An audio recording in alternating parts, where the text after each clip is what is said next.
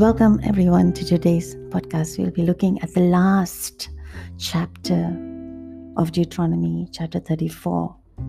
It's such a humbling report of Moses and his final moments.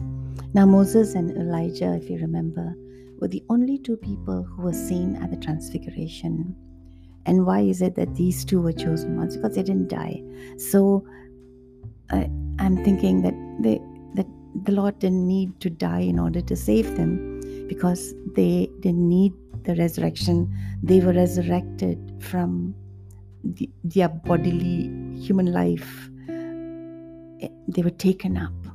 Now Moses, interestingly, it's so beautiful to hear the account of how Moses died, not died, but was taken up because there is no tomb to this day assigned to Moses. So there, there is some probability that he was transferred to the invisible world without seeing corruption. So, uh, what, what, does it say in, in Deuteronomy 34? Let's just take a look.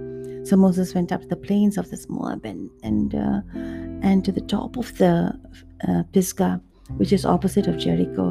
And who was with him? The Lord was with him. So he went up alone.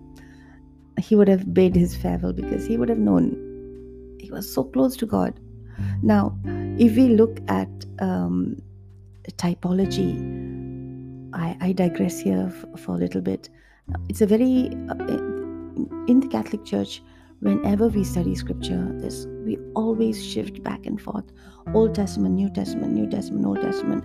It's always a shift. Where is it? Where is the parallelism? Where is the connection? Where is the foreshadowing? Where is the where is it that we find uh, similarities or contrast between characters especially jesus and the prophets of the Old Testament.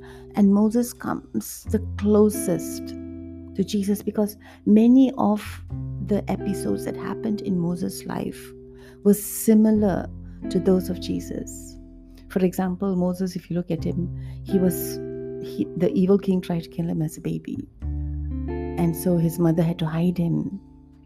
He was hidden from the evil king. Likewise, Jesus too, the angel told Joseph, right, hide the child. And if you look at uh, Pharaoh's daughter, she adopted Moses. Now, who adopted Jesus? It was Joseph because he was not the natural father. Now, if you look at, uh, there was a long period of silence from youth to adulthood in the life of Moses. Likewise, Jesus too. We don't know much about his life in his youth, but it's only when he when he started his ministry that's when his life became so public he had Moses had a secret identity. No one knew that he was a Hebrew, that that was his secret identity. And who was Jesus? What was Jesus' secret identity? Yes, he was the Son of God. He was the was a prince of peace, just like Moses too. He was he was a prince. Then he saved. One very interesting thing about Moses, he saved women at a well. So we read in the Old Testament in Exodus 2 how Moses was sitting at a well, and there these women were coming to draw water from the well. Samaritan woman, you see the, the link.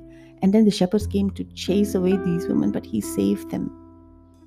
Jesus saving the Samaritan woman. And Moses, what did he do? He became a shepherd. Who was Jesus? He is the good shepherd, as stated in John 10 11 so much of parallelism. And so moses enjoyed this closeness with the father. He like what i've been saying he god spoke to him mouth mouth to mouth that was such closeness and there was never a prophet like Moses. Now, if in some translations it says, So God, the Lord said to him, This is the land of which I swore to Abraham, to Isaac, and to Jacob, I will give it to your descend- descendants. I have let you see it with your eyes. So Moses was not going to live in this land. So the Lord said, Here, let's look at all the land but you shall not go over there. So Moses, the servant of the Lord, died there in the land of Moab according to the word of the Lord, and he buried him in the valley. So there's no no earthly soul buried Moses. Seems to be like a heavenly burial into the kingdom of God. And some translations, uh, it says that Moses died in a moment of holiest joy in the knowledge and love of God by a kiss of the Lord. Holiest joy. I mean, such a blessed, blessed death, right? To die, to die with the peak of, of our joy. That was how Moses died. He was so close to the Father, he was so close to his Creator.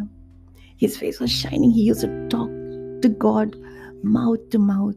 And they say that, and and then the final part. And Joshua, the son of uh, Nun, was full of the spirit of wisdom for Moses. And there, and this is the final obituary assigned to Moses from verse 10 onwards. And there has not arisen. Why am I pronouncing arise? I'm not quite sure how to pronounce that word. Anyways, a prophet since in Israel like Moses, whom the Lord knew face to face. None like him, for all the signs and wonders which the Lord sent him to do in the land of Egypt to Pharaoh and to all his servants and to all his land, and for all the mighty power and all the great and terrible deeds which Moses wrought in the sight of Israel. None like him. Such a fitting obituary to this man who gave his life, his everything, who was so close to the Father.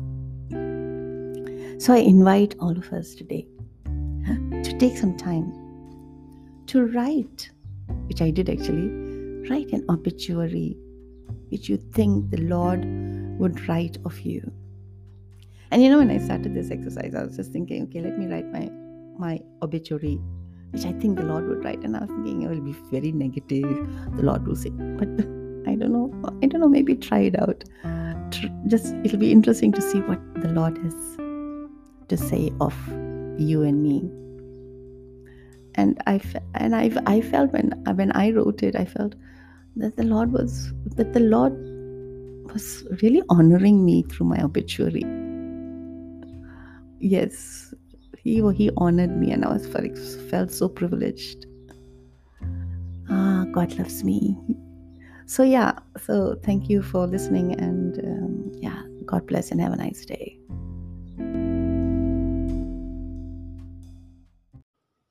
on an after note uh, my journal was not with me at that time i'd just like to read the last sentence of my obituary which i'd written which, which the lord had inspired um, it ends on a note of I wish, a sense of regret of what I had done, such as read it to you.